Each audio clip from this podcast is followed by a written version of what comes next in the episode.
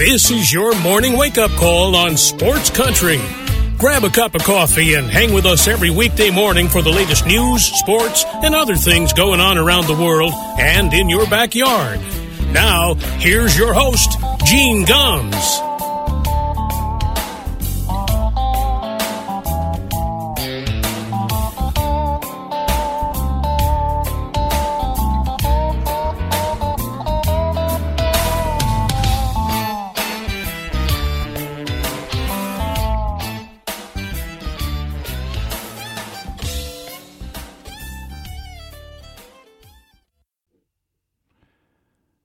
Well, good morning, everybody. It is six minutes past nine o'clock here in Hayesville, North Carolina. A rainy day here in the southeast. Welcome to a Monday morning wake-up call on Sports Country Radio, the thirtieth day of January, two thousand twenty-three. We're already a month into this thing. I, Jesus, seems like it was just New Year's Eve, and we're already uh, we're already on the thirtieth. Unreal. Well, welcome to our show this morning. Got a lot to get to this morning. Of course, the A F C and N F C championship games yesterday, so we'll uh, we'll get to all that uh, coming up. Uh, hey, it's Gene Hackman's ninety-third birthday. I saw that this morning when I was uh, reading the paper, and it, and it got me thinking. You know, I mean, he's uh, he's been retired for a while. I think the last movie he made was The Royal Tannenbaums, and God, that had to be God. How long ago? That must have been seven, eight years ago. But I was just thinking about all the great movies this guy was in, and some of my favorite movies. I mean, of course, he, he kind of his his the one that brought him to the attention of everybody really was when he played Popeye Doyle in The French Connection.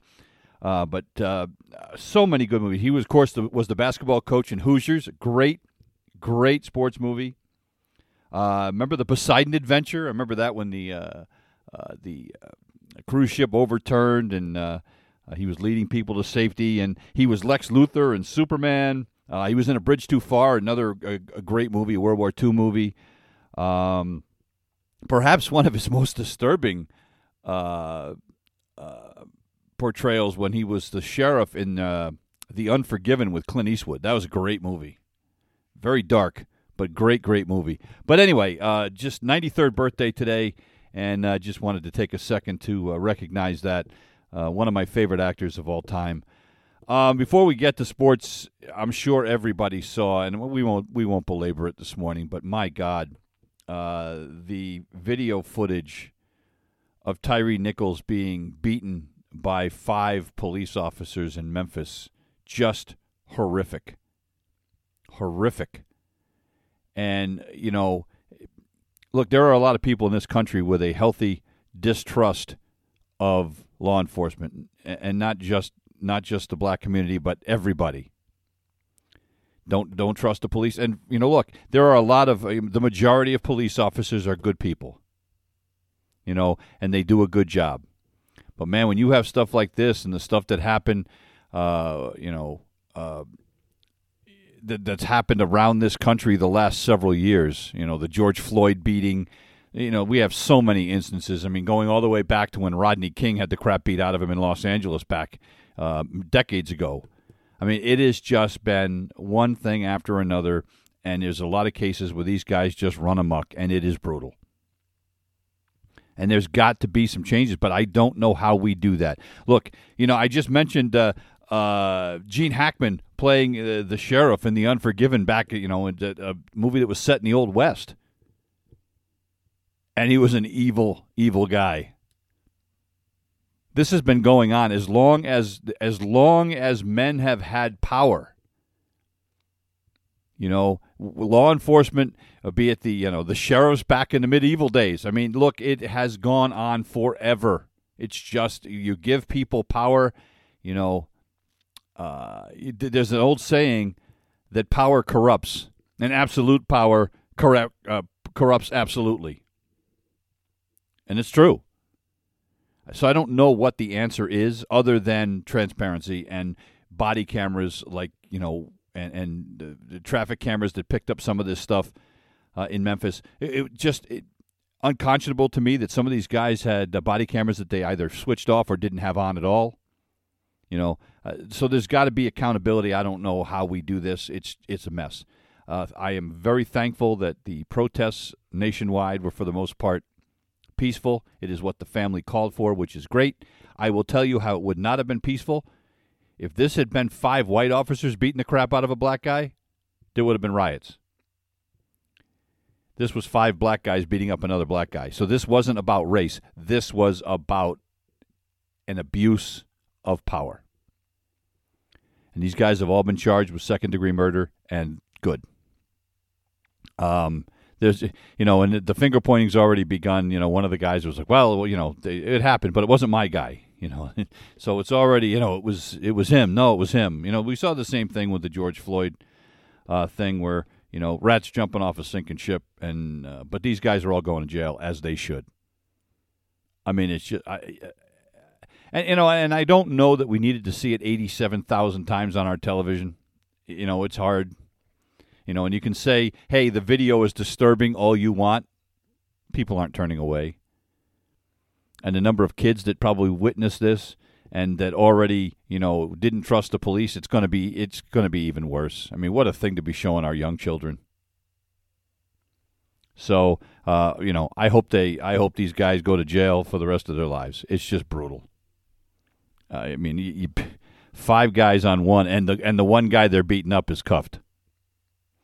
And there, and you know, somebody said, "Well, he tried to run away." Yeah, because they were he was running for his life because they were beating the crap out of him, and they were tasing him, and he hadn't done anything. And he, and every time they'd tell him to do something, he was doing it. You know, get down on the ground. He was, and he was kept saying, "I'm doing what you're telling me to do." These guys were just, I don't know whether they were pissed off, whether they were spoiling for a fight. I have no idea, but man. You know, and it's just the kind of thing you, you see that, and you know, and I look at I look at my wife and I go, you know, what what are we doing? You know, we we look, you know, we worry about whether you know Putin's going to drop nukes, you know, over in Ukraine, which could affect the whole world. You know, it's just one thing after another, and our society is just breaking down, and we have you know bullies like Donald Trump as our president at one point, and running for president again, and you know half the country like embracing this guy, this guy's hate. It's just awful. And it makes me really glad, and, and I don't know that I can escape it where I am down here, but it makes me glad I'm nowhere near a city. I mean, I'm two and a half hours from Atlanta, a couple hours from Chattanooga. I mean, I'm I'm not too close to, to any big cities, and I'm thankful for that. But I'm sure it, you know, it can find me down here too, but man, I'll tell you what, this is not the time I want to live anywhere near a major metro, metropolitan area, because it's just uh, one thing after another. The mass shootings and, uh, you know, and when does it stop? When when does, not just America, but when does society at some point worldwide step up and say enough? You know, we've had, th- you have these utopian things, you know, like on, on Star Trek, right? They they talk about how uh, on Earth, you know, all conflicts have ended, and, you know, everybody lives in peace and harmony and yeah, yeah, yeah. Well, I don't know that that will ever happen. But at some point, don't doesn't society have to step in and say, enough? You know, but I don't know how, we, how, when, especially when, again, people are still going to be vying to be the one in charge and be the, you know, have the power. But it's, you know, every day, every day. And I'm somebody who watches the news, and I read three newspapers, and I, you know, I, I, and it's it's depressing at times. It really is. It really is. So I hope at some point we figure this out. I don't know that it's going to be in my lifetime. So, all right, let's get to sports, because God knows, uh, you know, everything else going around, sports is a nice diversion. Uh, let's start with the second game yesterday. Uh, and the Kansas City Chiefs defeating the Cincinnati Bengals yesterday, twenty-three to twenty. A Harrison Butker forty-five-yard field goal with eight seconds left, the difference in this one. Uh, but really, this was about the penalty that was called at the end uh, of the, the Kansas City Chiefs drive. Look, uh, Patrick Mahomes was running for a first down. They were not in field goal range. He runs out of bounds, and as he is running out of bounds, uh, Joseph Ossai hits him, clearly out of bounds, both feet out of bounds, not even close. They had to make this call. Sl- you know, pushes Mahomes down, ends up getting hurt himself because he slams into the bench. He hurts his knee. but, you know, and so they tack on fifteen yards to the end of the play. So now all of a sudden, with eight seconds left, instead of Mahomes trying to come up with some kind of a miracle play, um, you know, from the forty-five-yard line, with no timeouts left, by the way, you know, to try to get it in and maybe get a field goal off. Instead of that happening, now the ball is pushed fifteen yards further in to the twenty-eight-yard line. They don't even mess around after that. They bring Butker in. He kicks the field goal, and the Chiefs end up winning the game. And there were people killing the referees. And look, there is no doubt that there were some calls missed in this. There were a couple of questionable calls as well. I get that. It's what happens in the N F L. It's what happens in every sport. You're going to disagree with referees' calls, but there can be no disagreement with the call that was made on the hit on Patrick Mahomes. And I saw some stuff afterwards, and, and I get this. Patrick Patrick Mahomes is one of these guys, when he runs, he likes to tap dance along the sidelines sometimes, and you know, you'll think he's going out of bounds, but what he'll do, and then all of a sudden he'll cut, you know, he'll just he'll just keep his feet right along the sidelines and and just, you know, pick up another five or ten yards. And people are so paranoid about roughing the, the quarterback, or, you know, unnecessary roughness on the quarterback, that they're afraid to hit him. And Mahomes takes advantage of that. So you, it's kind of a damned if you do, damned if you don't, because you've seen Mahomes do this before. Or any quarterback, you've seen them do it before to try to pick up a couple of extra yards. And so you're, you know, you're kind of, you know, you're not sure what to do. And Ossai, you know, this wasn't close. But it's so hard. This game is so fast that stuff like that, it's just going to happen. And I felt bad for the guy. You know, and at the end of the game, I mean, you could see he was visibly crying. Matter of fact, he put his helmet on so people couldn't see how, how badly he was breaking down, because he knows he cost his team a chance to go to the Super Bowl. The first thing that I thought of when that happened and they end up winning the game, I of course, I'm a baseball guy, so the first thing I thought of was Bill Buckner with the Boston Red Sox in nineteen eighty-six, when that ball hit down the first base line, goes through Buckner's legs, and the Mets end up winning the World Series in a game that the Red Sox looked like they had under control in the uh, ninth inning. They end up losing it, and the ball goes through Buckner's legs, and Buckner was a dirty name in Boston for a long time. Now, they finally came to terms with it, and, and you know, but Buckner put up with a lot of crap for that. Ossai is going to have the same problem. You know, he is, I mean, I saw people on social media, I mean, you know, cut him immediately. You know, cut him before cut him before you even leave the locker room. And I, look, you know, the thing is that it takes away from the fact that Ossai actually had a pretty good game. He had five tackles in the game. Uh, he got to uh, he got to Mahomes a couple of times, knocked down a pass, you know, so it kind of takes away from the great game that he had. And I and again, I feel badly, because what are you going to do? You know, and his teammates stuck up for him at the end of the game.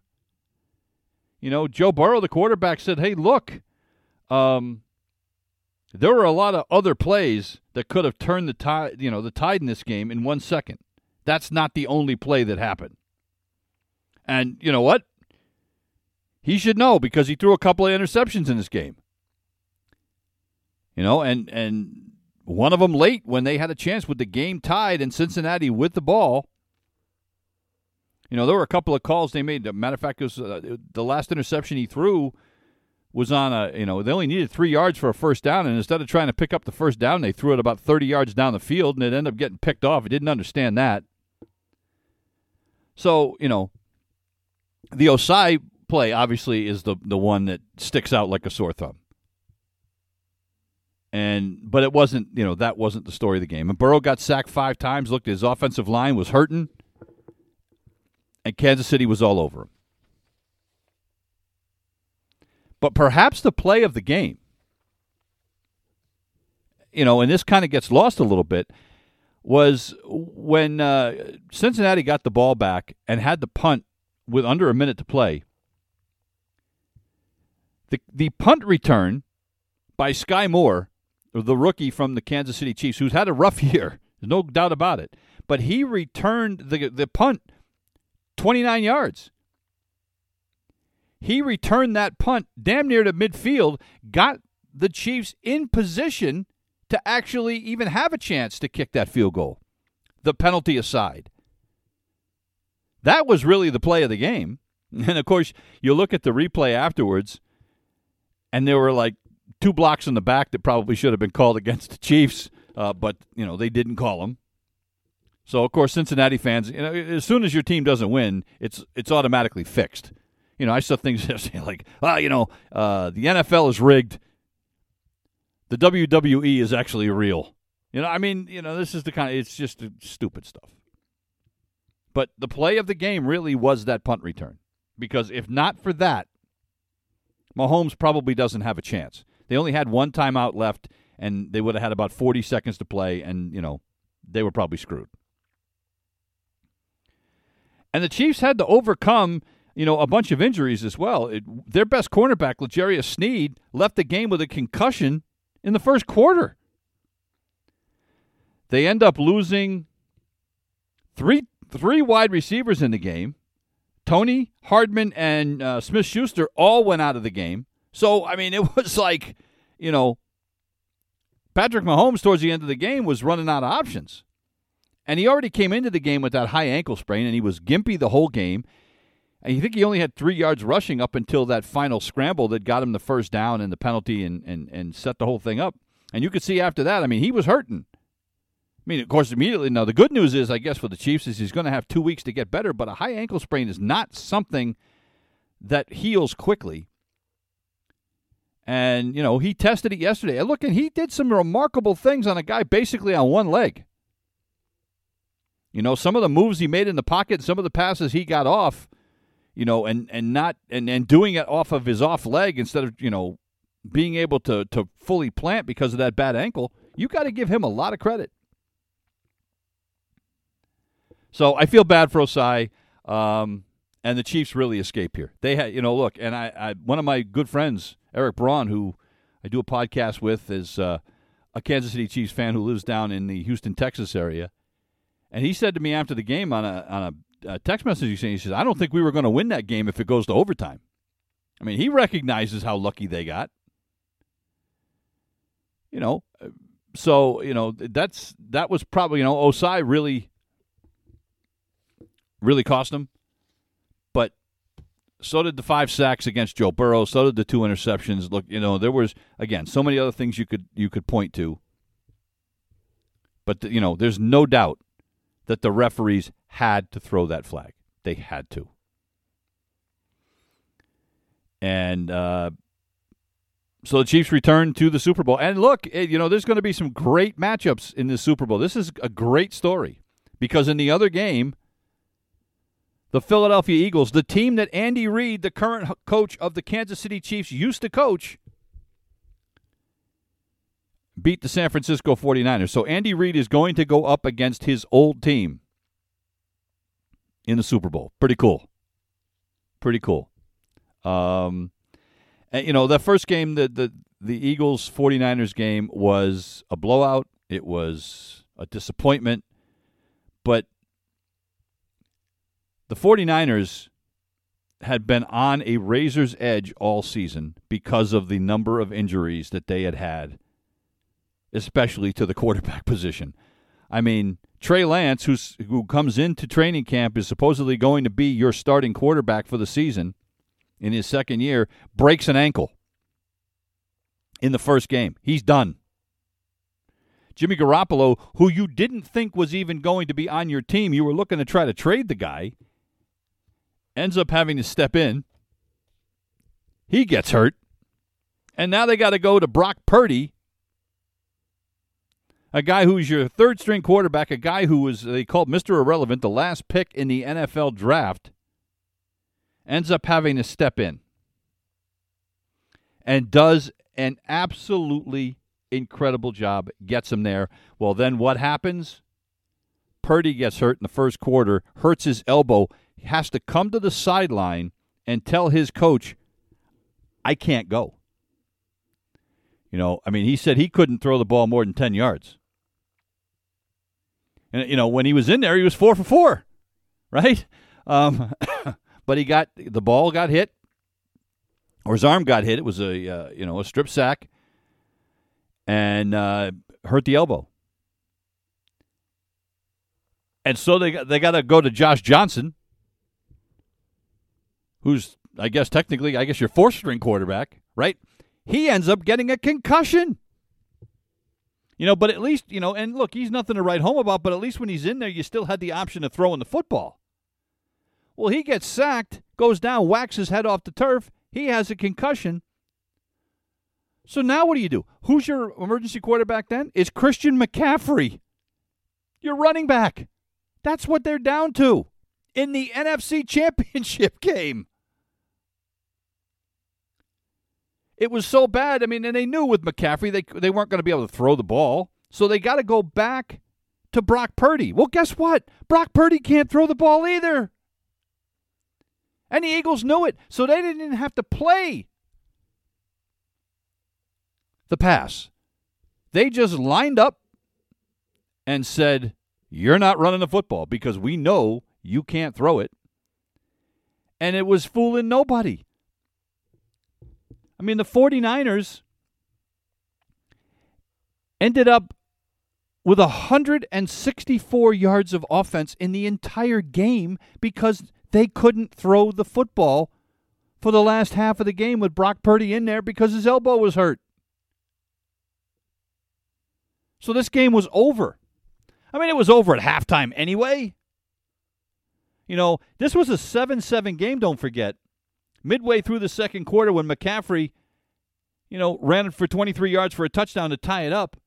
But then the Eagles scored two touchdowns in the last minute and a half of the second quarter. It's twenty-one seven. Game over. When you don't have a guy that can throw the football and the other team knows it, you have zero chance. So if you're the 49ers, I mean, Jesus, you're probably going to have to carry six quarterbacks next year. It's crazy. So now the Eagles will go back to the Super Bowl. It'll be the fourth Super Bowl in franchise history. And for the Chiefs, it'll be their third Super Bowl in four years. They won it, of course, three years ago. But, you know, look, and Jalen Hurts was not great yesterday for the Eagles, a guy who's an M V P candidate. And I think, you know, I think as Dan Zampano said on uh, on Friday, he's pretty sure that Mahomes is going to win, and he's probably right. But Jalen Hurts was good enough. You know, Jalen Hurts' shoulder still isn't right.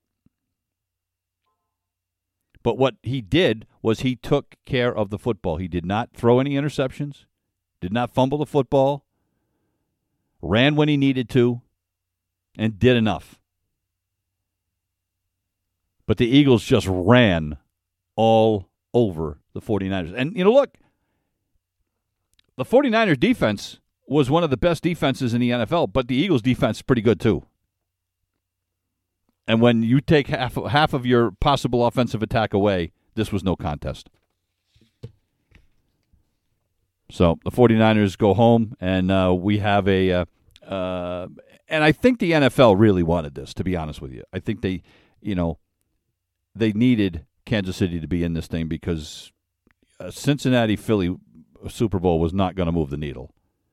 You know, Patrick Mahomes is kind of the uh, media darling and the darling of a lot of people around the country because he's the hot quarterback.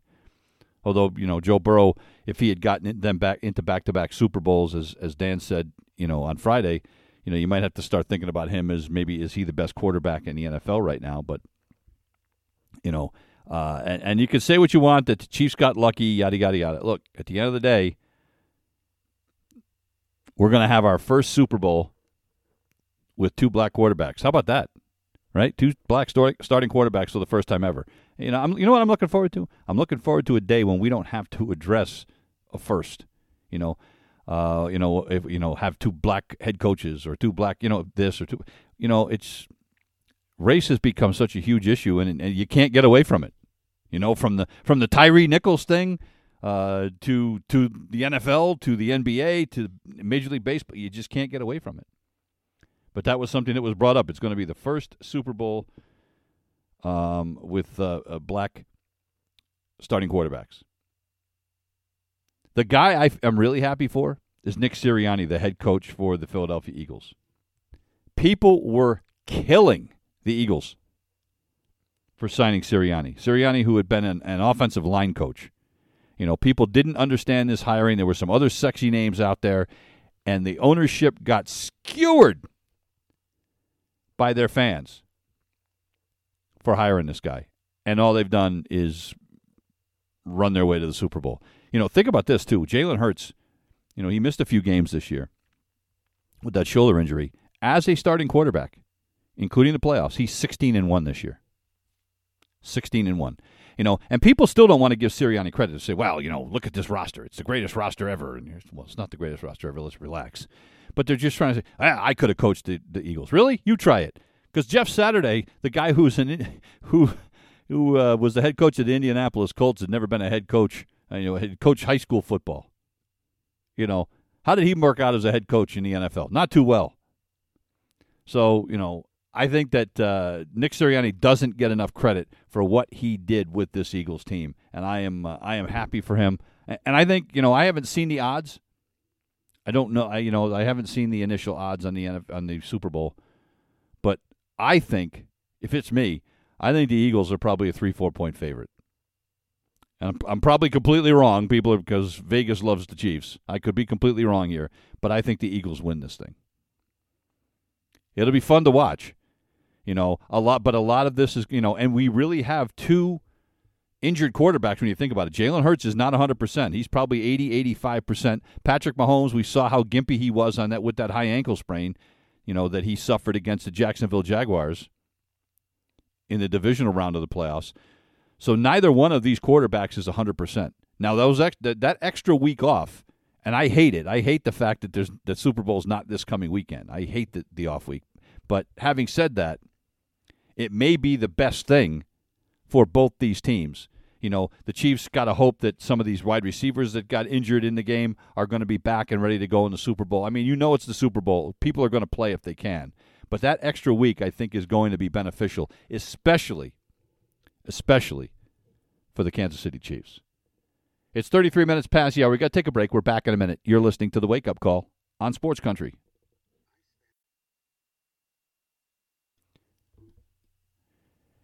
It is thirty-five minutes past the hour. Welcome back to The Wake Up Call here on a Monday morning. Um, you know, the other thing uh, about the game yesterday, and uh, I have to give uh, Joseph Ossai a lot of credit.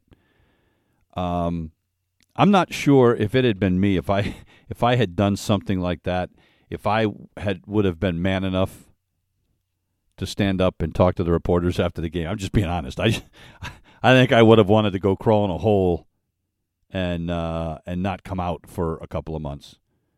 But at the end of the game, Joseph Ossai stood up at his locker and took questions from reporters and, and, and answered, you know, and one of his teammates, I can't remember who it was, but there was one of his teammates that stood right there with him um, just to kind of offer uh, some moral support and actually, you know, piped in a couple of times and said some things. But give him a lot of credit, you know, for stepping up and, you know, and, and saying, hey, you know, I got to be better. And, you know, it, you know, uh, again, it's, it's a, it's a, uh, it's, it's a game that is so fast. Things happen in the blink of an eye and, and, uh, you know, you can understand how this can happen. You, you really can. But Ossai said, I'm going to learn from this, you know, and if there's a quarterback close to the sideline, I got to, I got to remember, you know, I can't do this. You know, I can't make that kind of mistake again. So, uh, you know, again, I, I take my hat off to him. Good for him. Good for him. Uh, other N F L news yesterday, the Dolphins hired Vic Fangio as their defensive coordinator. Fangio, of course, the former head coach uh, with the Denver Broncos for uh, about two and a half years, went nineteen and thirty as a head coach. Uh, the Dolphins fired their defensive coordinator Uh, after three seasons. It was Josh Boyer. They were eighteenth in total defense, but they were twenty-seventh against the pass. And they were tied uh, for twenty-fourth uh, with teams going uh, on third down. And Fangio's a guy that around the league has always been respected as a as a good uh, defensive mind. So I think that this was a uh, I think this is a solid move by the Dolphins. You know, look, there's some guys that are just better off being coordinators, you know, than being head coaches.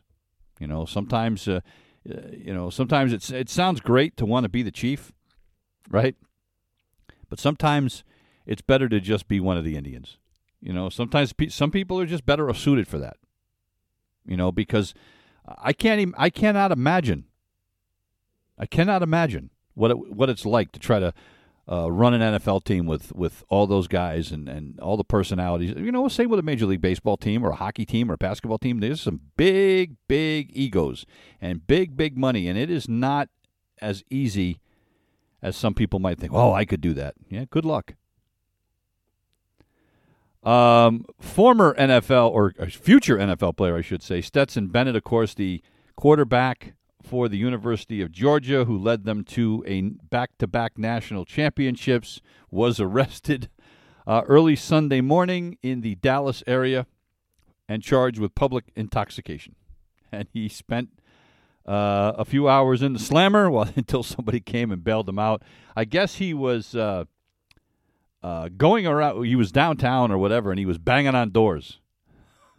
Supposedly, he was trying to find, I guess he was staying with a friend or something, and was trying to find his friend's apartment, and so he was going around banging on doors, and uh, the cops arrested him, and uh, uh, so, you know, I mean, look, at the end of the day, this is not that big a deal, but when you are an N F L team, and there's already been questions about whether Stetson Bennett will be a good pro or not, because he's not very big. He's only about five eleven, and, you know, there's questions about his his accuracy, et cetera, et cetera.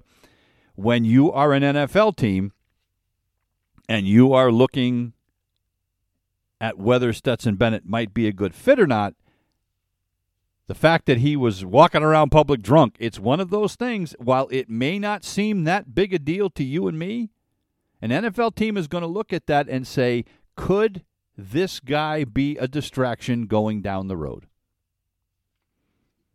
What if he's our starting quarterback in three years and he gets caught, you know, pulled over on a D U I or something like that? And look, teams have to think about those things. When you are going to invest millions and millions and millions of dollars in a young quarterback or a young wide receiver or whatever, these are things that you have to consider. I mean, look at what happened with Deshaun Watson, right? I mean, you know, I'm not saying that Stetson Bennett's public, you know, public drunkenness is the same as what, what, you know, Deshaun Watson did, but these are the kinds of things, you know, we have seen it time and time again where guys, you know, you know, professional athletes acting badly, getting themselves in in a jam. There's a lot of money involved here, and teams would be silly if they don't do their due diligence, and you have to wonder if Stetson Bennett with just this one stupid thing, you know, and he wasn't hurting anybody, and he wasn't driving a car. All he was doing is walking around banging on some doors, but at the end of the day, you have to wonder if what Stetson Bennett did this weekend didn't just hurt his draft possibilities. I mean, it sounds stupid, uh, but you have to wonder. Um, if you're not a Boston Celtics or a Los Angeles Lakers fan, you may have missed this over the weekend. But on Saturday night, the Lakers came into Boston, and uh, at the end of the game, with one point eight seconds left, LeBron James drove to the basket, put up a shot, got fouled, clearly got fouled, and it wasn't called. Game ends up going into overtime, and the Celtics win the game in overtime over the Lakers, one twenty-five to one twenty-one. Well, when they don't make that call with one point eight seconds left, I mean, LeBron James was as uh, animated as I've ever seen him. I mean, holding up his arm, and he's kneeling down, slamming on the on the ground. I got to tell you, if it wasn't LeBron James with the histrionics, he might have gotten a technical foul for showing up the refs like that. Having said that, he got fouled. It was it was missed so badly that as soon as the game was over, one of the referees said, "We missed it. We missed it." The N B A had to issue an apology saying, "Yes, they missed it." The referees union came out and said, yes, they blew it, you know. And, uh, you know, I love this. Uh, the, the, the referees union said, well, like everybody else, referees make mistakes. We made one at the end of last night's game, and this is gut-wrenching for us. This play will weigh heavily and cause sleepless nights as we strive to be the best referees we can be. Oh, for God's sake. Look, they blew a call. It happens. They're human. There's no way that you are going to be able to get every play right. It's the same thing as a Major League Baseball umpire. You cannot possibly get every ball and strike call right. It's you, you just can't. And I don't, you know, and this is why people are calling for robot umpires in Major League Baseball so that we can get them all right. Hey, newsflash. The, the robots don't get them all right either. You know, especially in, you know, they can do that in tennis where they have this, uh, uh, you know, this system where you can see whether a ball was actually in or out, and it's accurate because there's, all, look, it's either in or it's out. You know, the problem with the Major League Baseball strike zone is it's up, down, in, out. It's not just, hey, did you hit the line or not hit the line? There's a lot of uh, nuance to a Major League Baseball strike zone and the way the balls break, et cetera, et cetera. They're not, the, the robots aren't going to get it all right either. This happens. Was it, you know, was it egregious? Yes. I, but let me say this. LeBron James, and not just LeBron James, Michael Jordan, any Magic Johnson, any big star in the N B A through the years has gotten away with murder. LeBron James travels more often than I have seen anybody, and he gets away with it time and time again. They never call it. Same thing happened with Michael Jordan. Same thing happened with Magic. Same thing happened with Bird. Look, they just, the superstars get away with things that you wouldn't normally get away with. They get the benefit of the doubt. This was one that didn't go LeBron James's way. Did they blow it? Absolutely. But if I'm LeBron James, in my scorecard with the referees, I've gotten way more breaks than I've gotten screwed. I mean way more. And, you know, it, and, and you know the Lakers, it, it made worse because the Lakers are having a tough season. They've had a tough few seasons. Right now they're thirteenth in the Western Conference. They're two games out of the play-in spot into the playoffs. That's how bad it's been for them. So, you know, and the, the Celtics have, you know, the second best record in the N B A right now. So if you're the Lakers, you're going, good Lord, it's not bad enough that we're playing a great team. Now the referees are against us too. Yep, they missed it, but again, it's what happens, you know, and LeBron gets the benefit of the doubt more often than not. It's forty-five minutes past the hour. We're going to take one more break, back to wrap things up. You're listening to The Wake Up Call on Sports Country. It's forty-eight minutes past the hour. Welcome back to The Wake Up Call. Got a few minutes left before we get out of here. Uh, just quick note, no show tomorrow. I uh, got a couple of things going on down here, so we'll have no show tomorrow, but we will be here the rest of the week. Uh, but uh, we will not be here tomorrow. Uh, before the football games yesterday, matter of fact, uh, well, let me. I, I, was, I watched the UConn women's basketball game.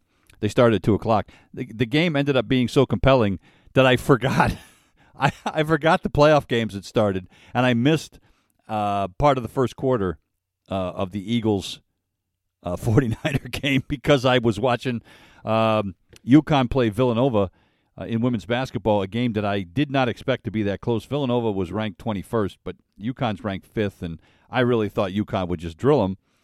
And it looked early like they were going to. They had an eight-point lead in the first quarter, and uh, then the second and third quarters happened. UConn scored, I think, just eight points in the second, ten points in the third, and they were fortunate uh, that they were only down a couple at the end of the third quarter. They went through the like the first almost five minutes of the third quarter without scoring. It was brutal. Um, Gino Auriemma, who usually has a short bench, and of course they've had so many injuries, they don't have that many healthy players, took things to a new level yesterday. He played just six players. And the sixth player that he put in um, played only six minutes, Ayanna Patterson. Six minutes! So his starters played the entire game with the exception of six minutes. And he says, You know, it's funny. After the game, you know, when he's talking to reporters, he goes, you just got to, you know, gut it out somehow, you know, some way. He said, I thought today was the first game all year when we look really tired. Well, I would think so. When you, every they played more than, you know, they've only played seven people most of the season. It gets to you after a while. And I know in some cases he has no, he's had had no choice. You know, with Becker's missing the season and Brady missing the whole season, um, you know, A Z Fudd, who's, who's you know, played a handful of games early and then came back, played a game and a half and hurt her knee again. She's still out. Caroline Ducharme hasn't played in a month and a half. I mean, I get it, but it's inevitable that they're going to get tired.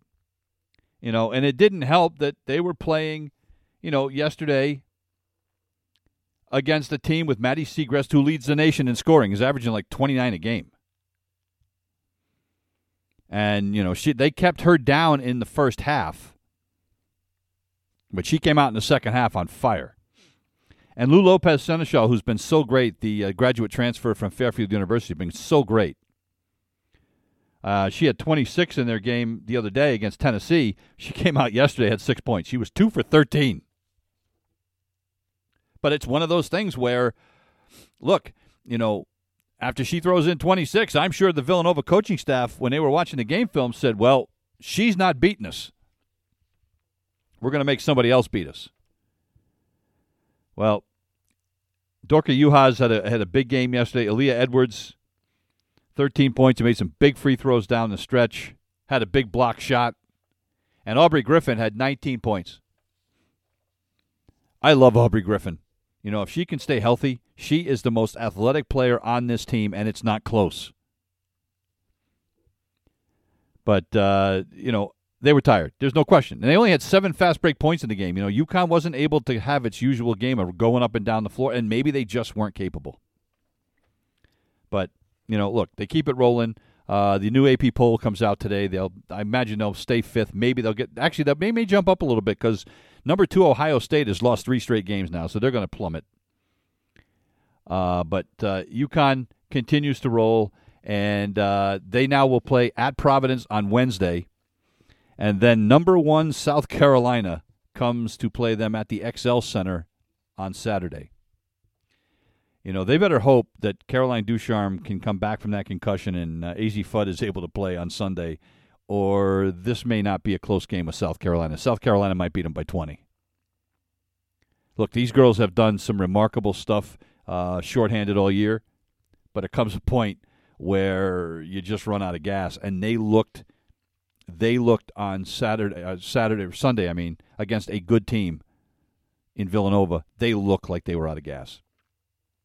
So uh, hopefully – you know, Ducharme and Fudd can come back. They just need the bodies. They need just somebody else to play some minutes. It's crazy. Uh, the Bruins lost yesterday. They lost their third straight game. The team with the best record in the N H L, who was on track to set an N H L record for most wins in a season, most points in a season, uh, all of a sudden on a five-game road trip have lost the first three games. One of them they lost in overtime. The game they played on Saturday in Florida. The Bruins scored to go ahead with forty-eight seconds left. Florida tied it up with one point eight seconds left and then won it nineteen seconds into the overtime. So you go from like forty-eight seconds away from winning to all of a sudden in less than a minute losing the game. Unbelievable. That's that's the kind of trip it's been. Yesterday they got spanked by the Carolina Hurricanes four to one. Uh, it was really a three one game, and uh, Carolina got a uh, an empty netter at the end, but, you know, Boston's power play has gone to sleep. Last three games, they are zero for six on the power play. So, look, nobody needs to push the panic button. Nobody's feeling bad for the uh, for the Boston Bruins. But, you know, it's a long season, and the Bruins have a couple of days off, and uh, they will play at Toronto on Wednesday night in Game four of this road trip. And, uh, you know, they need to get a couple of wins to come back, uh, at least feel better about themselves when they get home. Uh, Novak Djokovic won his twenty-second Grand Slam title uh, this weekend. He won the Australian Open. It was his tenth Australian Open title. Uh, the twenty-two Grand Slams, by the way, the only people ahead of him are women. Margaret Court won twenty-four and Serena Williams won twenty-three. So, uh, you know, when you're uh, building your pantheon of the best men's tennis players ever. You know, and there's been some great ones. Novak Djokovic is going to probably be at the top of that. You know, and uh, he's thirty-five years old. He's still got some good tennis left in him. Of course, he wasn't allowed to be there last year because uh, because of COVID, and uh, so he was pretty emotional at the end of this one. But uh, he wins uh, in straight sets uh, on uh, Saturday. Uh, Rory McIlroy won the Dubai Desert Classic by one shot over Patrick Reed. Thank God, Patrick Reed, the blowhard who left the P G A Tour to go to L I V Golf, and he uh, had a little spat with McIlroy over the weekend and or over the during the week. Like threw a tee at him or something while McIlroy was on the range, and he was like, you know, McIlroy didn't want to talk to him. You know, he's been one of the outspoken critics of, of the breakaway tour, and Patrick Reed is uh, is a jerk. Not, you know, I mean, he was a jerk when he was on the P G A Tour and has been caught in a lot of rules violations and, uh, you know, and is suing everybody. And it's like McIlroy was like, well, you know, what does he expect me to do? You know, what's he think? I'm just going to forget everything? So uh, good for McIlroy. He picks up the win in Dubai. That's going to do it for us here this morning. Hey, it's Phil Collins' birthday today, too. Gene Hackman's ninety-three. Phil Collins is seventy-two. I got to admit, I'm not a big Phil Collins fan. I don't like Genesis. It is one of my wife's favorites. So in honor for my wife and for Phil Collins' seventy-second birthday, we leave you this morning with a little Phil Collins music in the air tonight. Have a great Monday. We'll see you on Wednesday. You've been listening to The Wake Up Call on Sports Country.